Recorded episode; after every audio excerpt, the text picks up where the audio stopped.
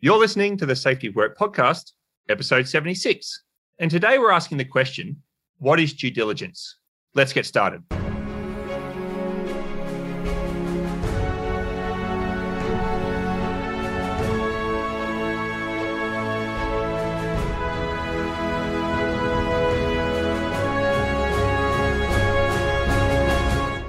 Hey, everybody. My name's David Provan, and today I'm joined by Greg Smith, who's both a safety lawyer and a safety professional, which makes him a very unique individual indeed. So, welcome to the Safety of Work podcast. In each episode, we ask an important question in relation to the safety of work or the work of safety, and we examine the evidence surrounding it.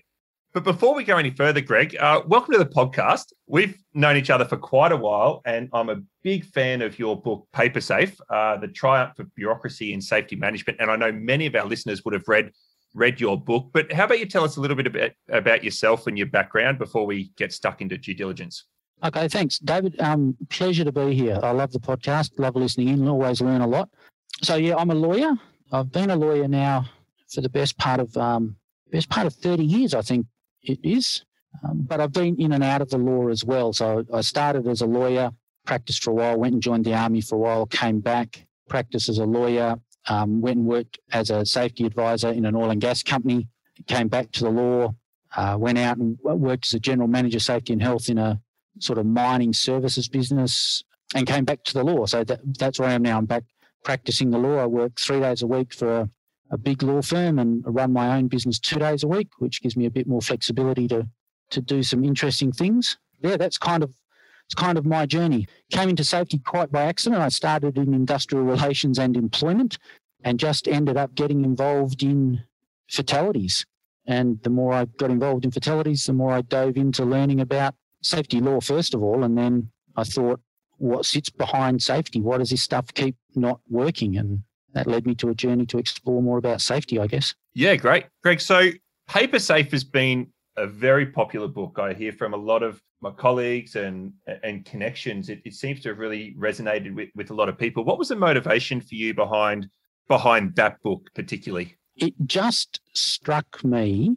I, I, I've lost count of the number of fatalities I've been involved in in safety investigations and all sorts of things, but it just continued to strike me how large the disconnect was between all of the effort we put into producing safety related material in workplaces and how little that process was reflected in the way work was actually done. So there was two parts to it. That disconnect between our documented systems and what happens in practice and the complete inability for me as a lawyer to be able to rely on my clients' documented safety management systems in legal proceedings. Uh, you know, I often use this example, but I, I say to clients all the time, you know, in 25 years, I've never never been involved in an event where I've been able to pick up a JHA and go, oh, this is going to be helpful because it never is.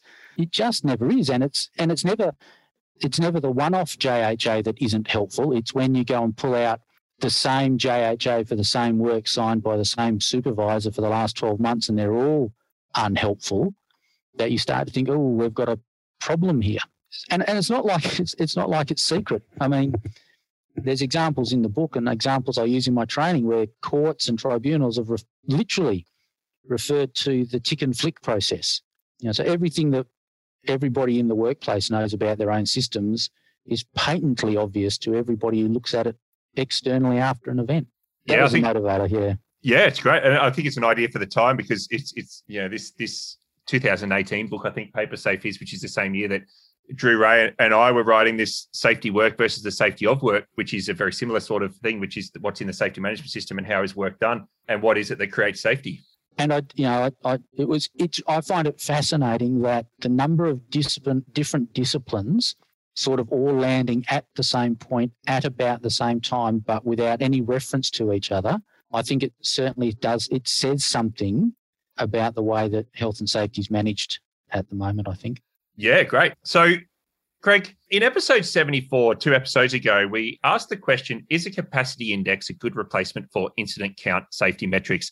And that was based on a recently published paper by um, Michael Tooma and Professor Sidney Dekker.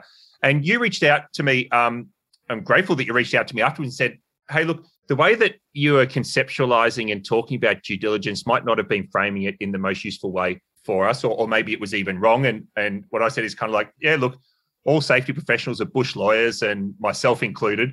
And so I thought it was a great opportunity to have you on the podcast to revisit that that question, the question that we'll ask today, which is what is due diligence? Because it's really great to hear from a really, really experienced safety lawyer about what exactly due diligence is and what it isn't, and then how we can work our way through this episode to some practical advice for organizations. So if you're happy to start there, uh, happy for you to start with, you know, your how you talk about due diligence, or maybe some of the things that we were talking about that that, that didn't match that, or how would you like to sort of start sharing your expertise around due diligence? Yeah, I, there's a, there's a frustration for me around due diligence in a couple of ways. One is, and, and safety does this a lot, like safety conversation, safety leadership.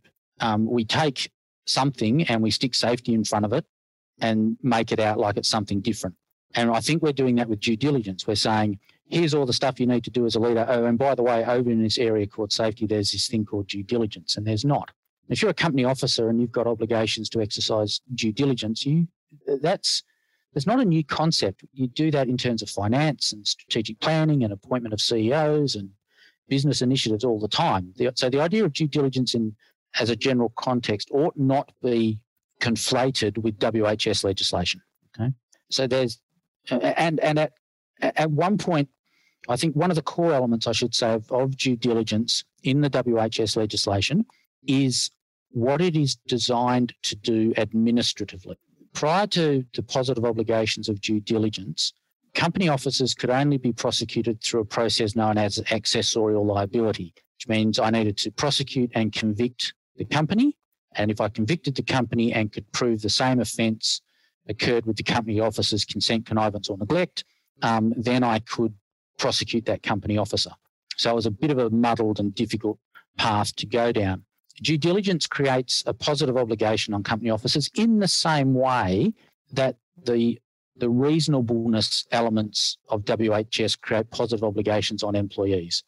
So an employee's got a positive obligation to take reasonable care for their own safety. For example, company officers now have a positive obligation to exercise due diligence to make sure the company's meeting its obligations. In, in that sense, it makes sense and it's simplified a few things and there's a few other issues around it. But in broad terms, a good idea from that perspective, but not new, not novel, not exciting. The other thing that I think is even more problematic at the moment is that a lot of people are selling due diligence, and I'll call them products or due diligence concepts based on a checklist, considering the sub paragraphs of section 27, however many there are, A to E or whatever it is. And they're saying due diligence means these six or seven things. And that's that is just in my view, really misconceived, really misleading, and really wrong. I've got some references and I'll flick them through so we can link them to the podcast. But there's a, a, a case called George Hetherington, which is a 2019 New South Wales District Court uh, decision. And in that decision, the judge makes it very clear that the boundaries of due diligence are not closed. And what is included in due diligence is not limited to those seven subparagraphs. So we don't know what the extent of due diligence is yet. I, certainly, all of those things in those seven paragraphs are, are, important. They're relevant. They make sense, but it's not it's not a checklist. Um, you you cannot you cannot go through and create a due diligence sort of safe work method statement type mentality where you go through and tick tick tick. It, it, that's not how it works. And in fact, the judge in that case referred back to a 1970 something full federal court decision called Universal Telecasters. And the definition in universal telecasters, when they talk about due diligence, and, and that wasn't a safety case. So due diligence is this universal obligation. It talked about ensuring that there were proper systems to manage the relevant risks and adequate supervision to know that those systems were implemented and effective. And when we use supervision in this context, or the courts do, they are not talking about what supervisors do, which is the other misconception. Supervision is assurance, the whole of organisation understanding about whether these systems work. So whenever I'm working with organisations and clients, this is this is the working definition, if you like, of what's reasonably practicable and what's due diligence, because you can't separate the two. So when we're talking about these general duties, what we are talking about, and this is the same for both of them, so reasonably practicable in, in a working definition sense means do we have proper systems to manage the hazards in the business and meet our legislative requirements? And do we have adequate assurance to know that those systems are in place and are effective? Now, of course, you run straight into the problem here because proper and adequate are both subjective terms. And this is then the, the risk management element of it. It's the judgment call. It's the balancing exercise. Justice Mary Gaudron in the High Court in Slivak and Lurgi, she used the phrase of, of balancing the risk against the time, cost, and trouble of managing it. It, it. That's the judgment call that we're asked to make. Now, there can be a lot of technical evidence and expertise that goes into that, depending on the risk. But basically, that's what we're saying. Do we have do we have proper systems? Do we have adequate assurance to know that those systems are in place and are effective? Now, if you sort of hark back to PaperSafe for a moment, I think one of the things we are very good at is building systems. One of the things we are very poor at is the level of assurance that those systems are in place and effective. Now, I don't know, I don't know the motivation that Michael and um, Sidney put into this capacity index. I know that they were critical of injury rates, for example, as a measure of safety, um, and they should be. Um, injury rates from a legal perspective are not a measure of anything. They don't demonstrate reasonably practicable. They do not demonstrate due diligence. You will not find a defence lawyer in the country who can stand up in front of a magistrate or a district court judge and say, Your Honour, here's the evidence that my client had a safe system of work by virtue of the fact that their injury rate data is 4.2, which is 0.7 below industry standard, or some such nonsense. We were talking about MT sheds a moment ago. It's a, a case in Western Australia where a company director was sent to jail for eight months. The traditionalists listening in might be comforted to know that that organisation's injury rate was zero. They hadn't had an incident in 20 years before someone died, so it's not really a measure of anything. So I think the capacity index was a search, one of many, to try and work out how we demonstrate and evidence these ideas of reasonably practicable. So to, to swing back around, David, sorry I got off on a ramble there, but how does that relate to due diligence? Well, due diligence, the way that that links into that is the obligation on officers to understand if the organisation has proper systems and to understand the extent to which they are implemented and effective. And part of that includes taking, generally taking some sort of proactive measures to understand that, whether that's site inspections or commissioning reports or asking questions or whatever that might be. And so I think one of the challenges for the industry in that context is how do we provide that information to our executives? Because we can't do it with injury rate data.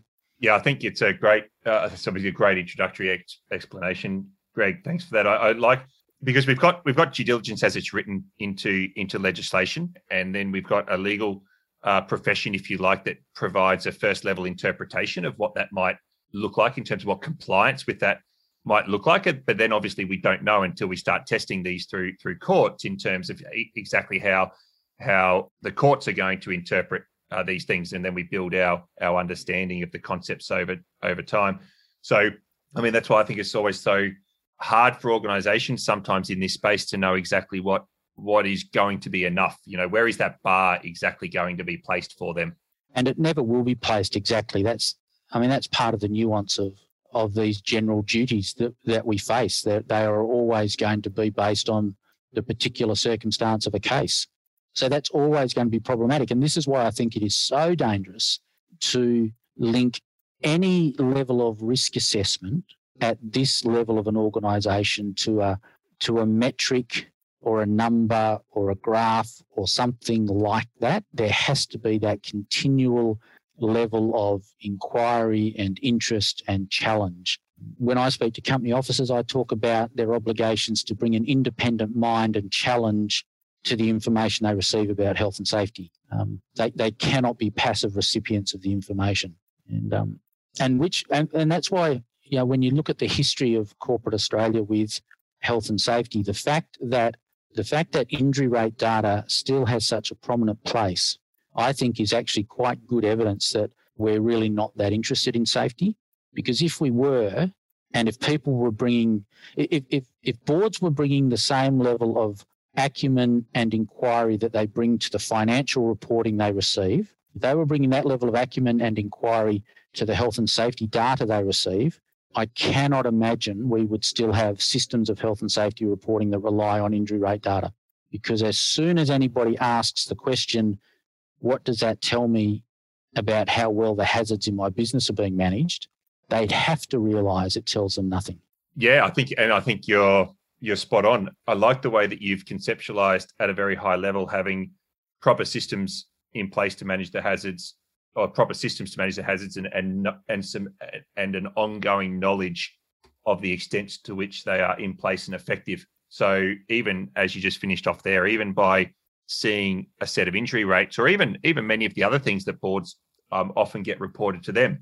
I mean, those fundamental questions, which is how does this information let me know about whether we've got systems in place to manage the hazards?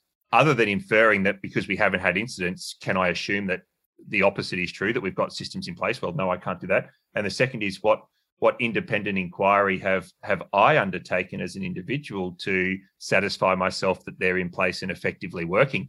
And that opens up a whole set of activities and and lines of inquiry that maybe not that common. No, I think you're right. I, I, think we need to be a little bit. One of the things I think we do need to be a little bit careful of, and I think is being overplayed, particularly for larger organisations. Okay, and we do we do have an inherent limitation here, David, in that all of the prosecutions of company officers in Australia, uh, apart from one uh, rose many years ago, which no one's really paid much attention to, have involved the prosecution of small business owners, many, many very closely related to the day to day work, and in many cases, literally holding the ladder or hands on doing the work. And so the context of due diligence there or consent connivance or neglect is very obvious because they are face to face with the hazards that are being ignored we really don't have a good working concept yet of what somebody removed from the day to day operations might look like. There's a Canadian decision um, called Bata, um, which, in, which, involves due diligence in the context of, of, an environmental incident that looks at three levels of management from a CEO down through a general manager through to an operations manager and analyzes due diligence there. Um, it's a bit superficial. It's a, I think about 84, maybe a bit later, 1984, 85. So it's quite old. Would probably be looked at differently through the modern health and safety lens in Australia, but it does provide a bit of guidance. I mean, it certainly anticipates some level of site inspection from time to time. Um, it anticipates that site inspection would be independent. You wouldn't be led around and get to see what you, you know they want you to see. That you'd exercise some level of independence. Um, it certainly anticipates giving directions about safety. It certainly anticipates ensuring that safety initiatives are followed up and that when things are being asked to be done, they're followed up and closed out. So there's some pointers we can we can look at there. Yeah, I think it was interesting, Greg. You mentioned these are the way you're describing this. I think at those senior levels, which is like you know the, the activities that that those individuals who who have the, that due diligence obligation would undertake. And when we did episode 74, most of the information that was was um, being discussed in that episode was what information might be provided to those officers and, and directors, not necessarily what activities they might undertake and what information they might seek out. And I think there's a different direction of that information. Yeah, and and I'll come to that. I mean, happy to talk about it because I do have. You won't be surprised. I do have some views, but there's a when we talk about that issue of site inspections in particular. I think we have to be very cautious of. I think they are oversold as an exercise in due diligence for safety. I think that they're important. I understand why you want executive management on site. I get that. But think of the limita- if you stop and think about the limitations, there's three critical ones. The first limitation is you assume that if I'm out there looking at something, I know what I'm looking at.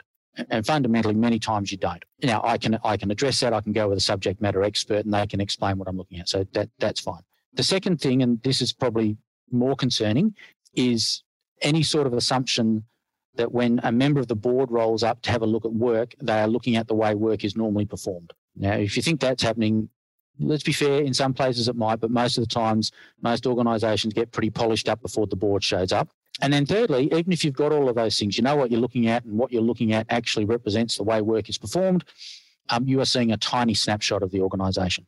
So in terms of providing any meaningful insight into health and safety, it's a tiny snapshot. I think it's useful from a personal liability perspective, tick, I've gone, I've looked, I've made some inquiries, I've followed up, I'm doing something, but it, it doesn't it doesn't really give you the level of assurance you want. So the next I think logical issue is okay, well, how do we how do we start framing this up? When you talked about those three limitations of site inspections as individual discrete activities that directors can do, because I could envision if if you were looking for a checklist, it might be do an inspection once a month and tick, okay, I've gone and I've sought to understand and know the risks in the business. And and I think those limitations, that tiny snapshot, and it's sort of the tangent that I was thinking of in, in Australia, we somewhat recently had a banking royal commission, which actually looked into, I suppose, the role, well, in my again, layman's understanding of it, looked in some ways to what's a board can't be involved in every single banking transaction that occurs no. So, what's the board's responsibility in in setting the conditions, or if you like, the culture of the organisation that informs the way that decisions get made and what are the priorities? So then you're not really necessarily about point in time activities. Then you're trying to ask boards to set sort of tone, direction, culture for an organization. So that was the tangent I was going to go down. If it wasn't for these discrete activities, is it more these broader con- expectations? I, I think it is, uh, David. Again, it is a little bit conditional. So if you're a large organization, lots of operations, you, are you are so far removed from the day-to-day transaction or business that you're never going to get a meaningful insight around that. Um, if you're a small family business, then the expectation, the due diligence expectation, I think, is much more about knowledge of the specific hazards associated with the specific work because they're probably just outside your window on a day to day basis which is why small businesses are prosecuted, uh, small business owners are prosecuted, not chief executive officers of mining companies, is because they have a physical location connection, whatever it is, with the actual hazard. And, you know, health and safety is still very simplistic in that sense. The closer you are to the physical hazard, you know, the bloke holding the spanner type of mentality still very, still dominates practical day to day safety in Australia. But I take my lead in this from the Pike River Royal Commission, so the underground coal mine explosion in New Zealand that killed 29 people. And the board, uh, sorry, the, the Royal Commission there talking about the role of the board said the board received information about time lost to accidents, which isn't much help in assessing the risks associated with a high hazard industry, which you know we've known for decades. But they went on to say the board appears to receive have received no information proving the effectiveness of crucial systems. So I, I think once you get to a certain size in terms of a board and an organization, the conversation at board level is first and foremost what are we as a board, from a health and safety perspective, concerned about? Or what should we be concerned about? And you can take guidance from external advisors, you can take guidance from your health and safety team, or whatever it is. But what are to adopt the language from Pike River, what are our crucial systems? Now, in, they may they may be hazards, so it might be as simple as working at heights or release of hydrocarbons or underground rock fall, so specific hazards. But I think, particularly as you get larger, I think the, conversation needs to turn more to systemic issues. What is the quality of our supervision? Critical control in most organisations. What is the capacity of our people to identify and understand the risks associated with their work? Do our systems of training and competence work effectively and deliver the results that we need? Those sort of high level systems type issues. And if you if you adopt that that system systemic way of thinking, that way when you when you do get an incident that makes it way makes its way to executive leadership or the board, you can look at it through the lens of those overarching systems. Thanks very much for this incident report you know, we understand we're going to replace these widgets. What does this incident tell us about the quality of supervision in our business? Is this incident reflective of a one off departure from otherwise effective systems, or is it telling us something more systemic about the failures in our business? And in that context, context, I think the role of health and safety reporting is to inform the board about their concerns. So monthly or quarterly, whatever the reporting is, a monthly report, during the last month, these are the activities that we've undertaken as an organisation to inquire into the things that the board is concerned about.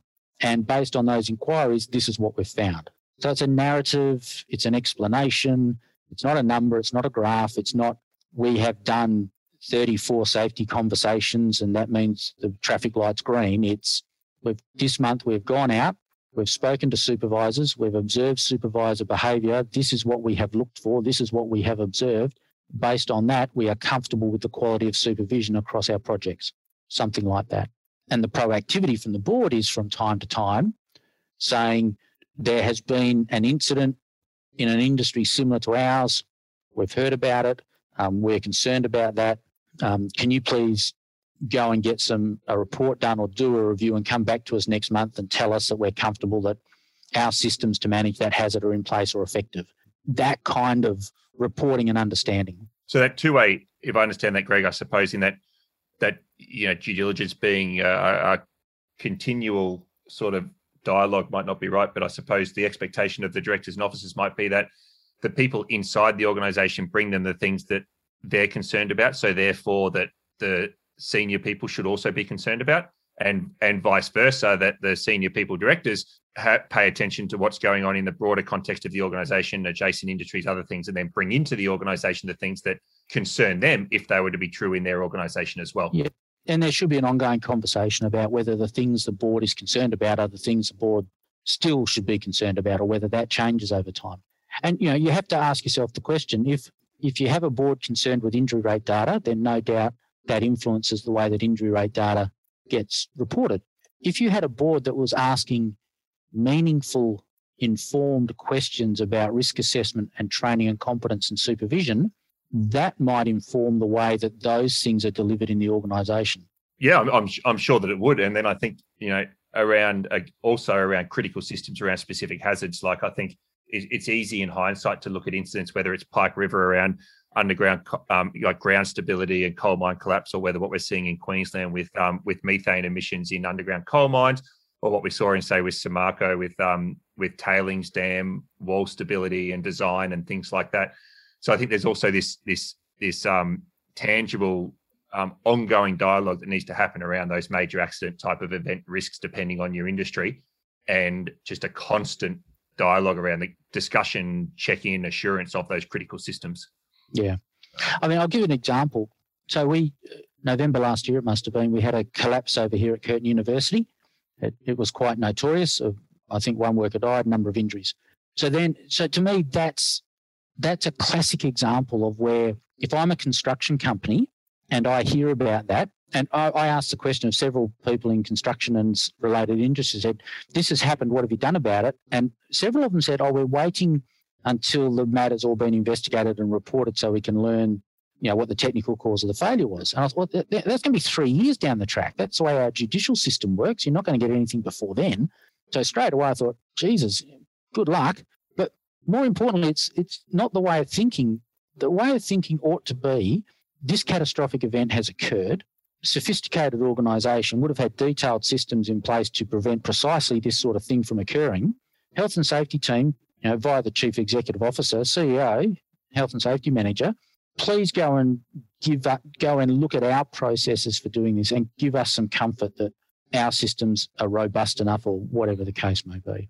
Yeah, because I mean, if you know, I mean, that's a good way of looking at it. I've always been a bit um, vocal, publicly vocal about things like no disrespect to the profession, Greg, because it's but like things like legal professional privilege and not sharing of information, not talking to each other, and we don't need to do that do that now. But this idea of okay, these people were, were were scaffolders, and it was a scaffolding incident. So if you're a company that does scaffolding, go pressure test your own systems. Um, you don't need to know the failure mode before you go and pressure test what you expect. I think that yeah, I think that's right. Yeah, I think that's right. And and you know the the system of regulation of health and safety in Australia and getting worse on the back of things like MT sheds is is wholly geared against the idea of learning. We don't regulate safety in this country with an eye to learning. And I think that's an enormous problem for us. So the pivot, if we move into sort of some practical tips, Greg, because mm. I know that you work, I mean, the, the, the great thing I love about talking with yourself is your time as a lawyer and your time as a safety advisor and, and, and the way that you communicate through your books as well is, um, you want to see things change inside organizations. And and i think the way that we've responded to this increasing even if it's a an irrational fear of prosecution or, or something like that in some large organizations or for some people we've responded with all of this paper and all of these systems and processes and, and forms. So maybe we can maybe we can start talking practically about what's a what's a different way to respond to this growing because the fear is that, that i've got is as this this the legislation keeps getting tighter and tighter and tighter because we're not learning and improving then we just keep doing more, you know, more paper and more systems and and don't actually change anything. Mm. So I think I'm not a I'm not a throw the you know the baby out with the bathwater approach to this, but I, I do think there has to be some sort of rationalization. And, and the question I ask, the, the, practical question I ask, and I know I know you do a lot of work around safety clutter, and I understand that work. And I think, well, when I say I understand it from afar, I understand. I obviously don't have your level of insight in, into what you're doing, and I think that's a concept that makes sense. I think there's some traps in this conversation that we're about I'm about to have. Um, I'm not an advocate of moving from complexity to simplicity. And we need to be careful of that because a lot of what we do in safety is not simple. And by making it simple, we are actually hiding a lot of risk. So, but I think the move we need to make, and this is what I talked about in the book, was this move from bureaucracy to clarity. We need to put a lot more clarity around our expectations, a lot more clarity around our process, a lot more clarity around what matters. And so I guess for me, the way I sort of stress test this with organisations are you know around checklists or so take take any sort of checklist. Take something like a pre-start checklist on a vehicle. You have to ask the question: How much time, effort, and energy is the organisation actually going to put in to making sure this checklist is completed in a way that meets the expectation of the organisation? I, I complete it. Everyone completes one of these every day. We're filling them out in the pads, whatever we're doing. How many times in that enormous process do we come along, sense check the checklist, work with the people who have done the checklist to go through it, make sure everything they've done is correct, and really stress test it because it's an important part of our process.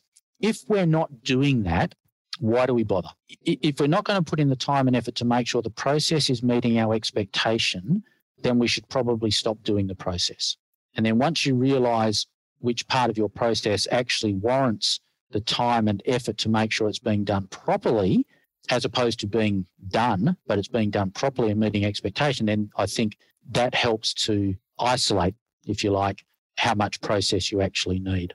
Yeah, I think great. I mean, that's a great, great story. I think with clutter, we probably um, at least I know the conversation Drew and I have had, our fear with that is people think that we're advocating with decluttering is just throwing a lot of stuff in the bin. And what we're not, we're actually advocating knowing how effective what you've got actually is or how useful what you've got actually is. If it's if it's not useful, then it's potentially clutter. But it's, you know, some organizations are just going and um and fast forward, I think Drew and I are going to talk about safety clutter on episode 80, but but the idea is that actually knowing what each uh, what each process contributes to the safety of work, and and that cl- I love the way you, you use clarity there, because you know there's a whole lot of ways to manage the fit for purposeness of a vehicle, the procurement strategy around the vehicles, the maintenance strategy around the vehicles, the individual inspection, and you make make make us feel good with all of that admin going on. But if we pick the twenty or thirty percent of things that we think are going to make a big difference and redistribute that 100% of effort and put three times as much effort into the 30% most important things, we probably would shift the dial on yep. our management of risk. Yep. I, I mean, I, I, talk I talk with people I work with. I, I like to use the phrase that safety is an intellectual exercise, not a checklist.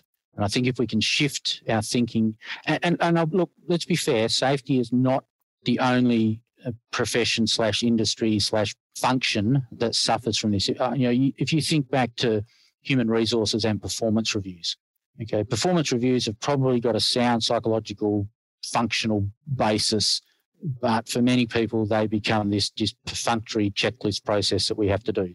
The intellectual capital is not applied. You, you see that in all sorts of business business functions. So safety is not on its own here. So the real challenge is how do we shift safety back into a meaningful conversation, an intellectual exercise, or something like that.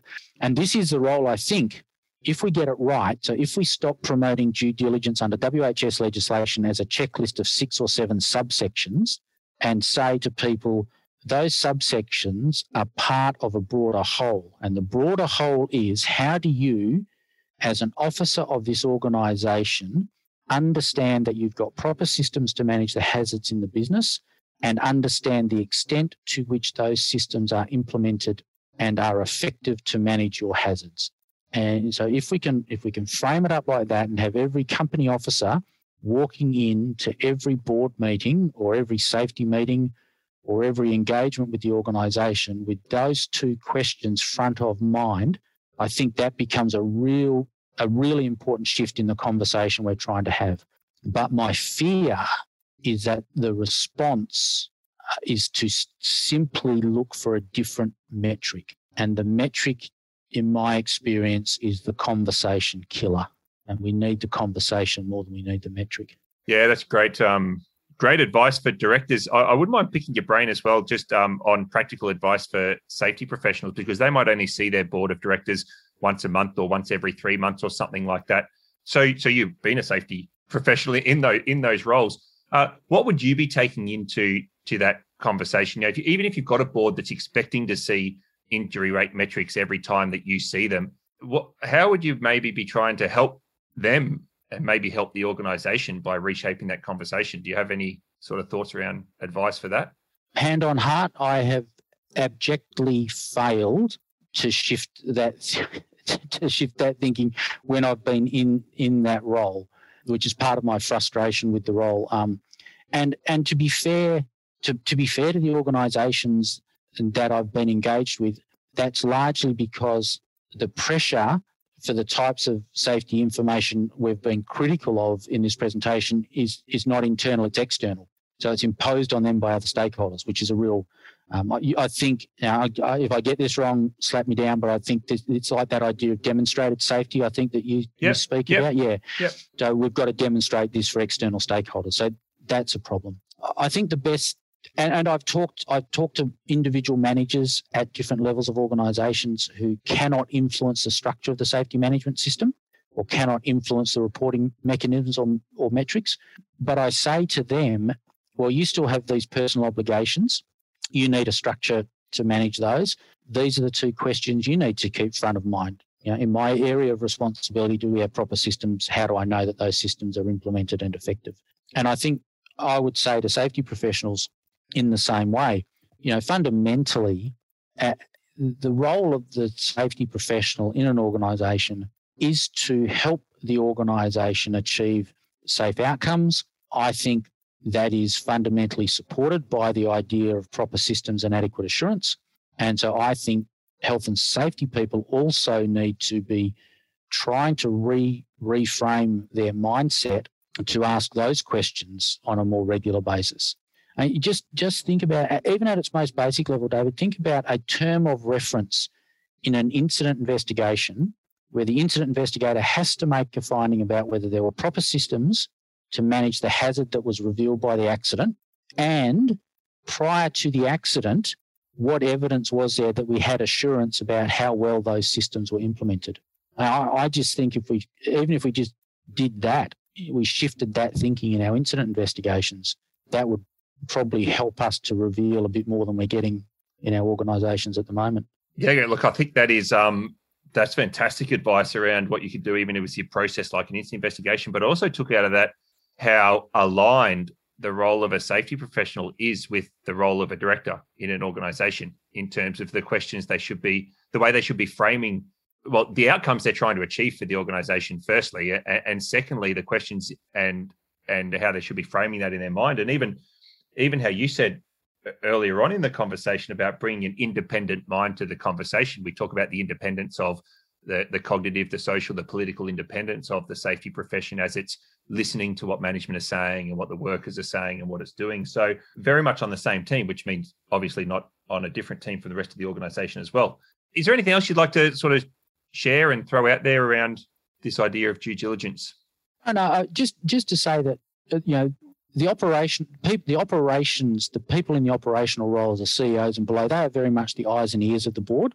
So if the board has to exercise due diligence, there's independent things they can do, but they rely very much on the rest of the organisation being the eyes and ears and bringing the information back for them to, to critically challenge.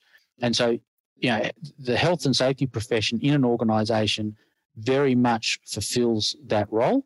And over and above that, they feel they provide or should be providing the expertise to really um, give effect to that eyes and ears role. But ultimately, the board has got to define what they're concerned about because that governs what the organisation is going to pay attention to.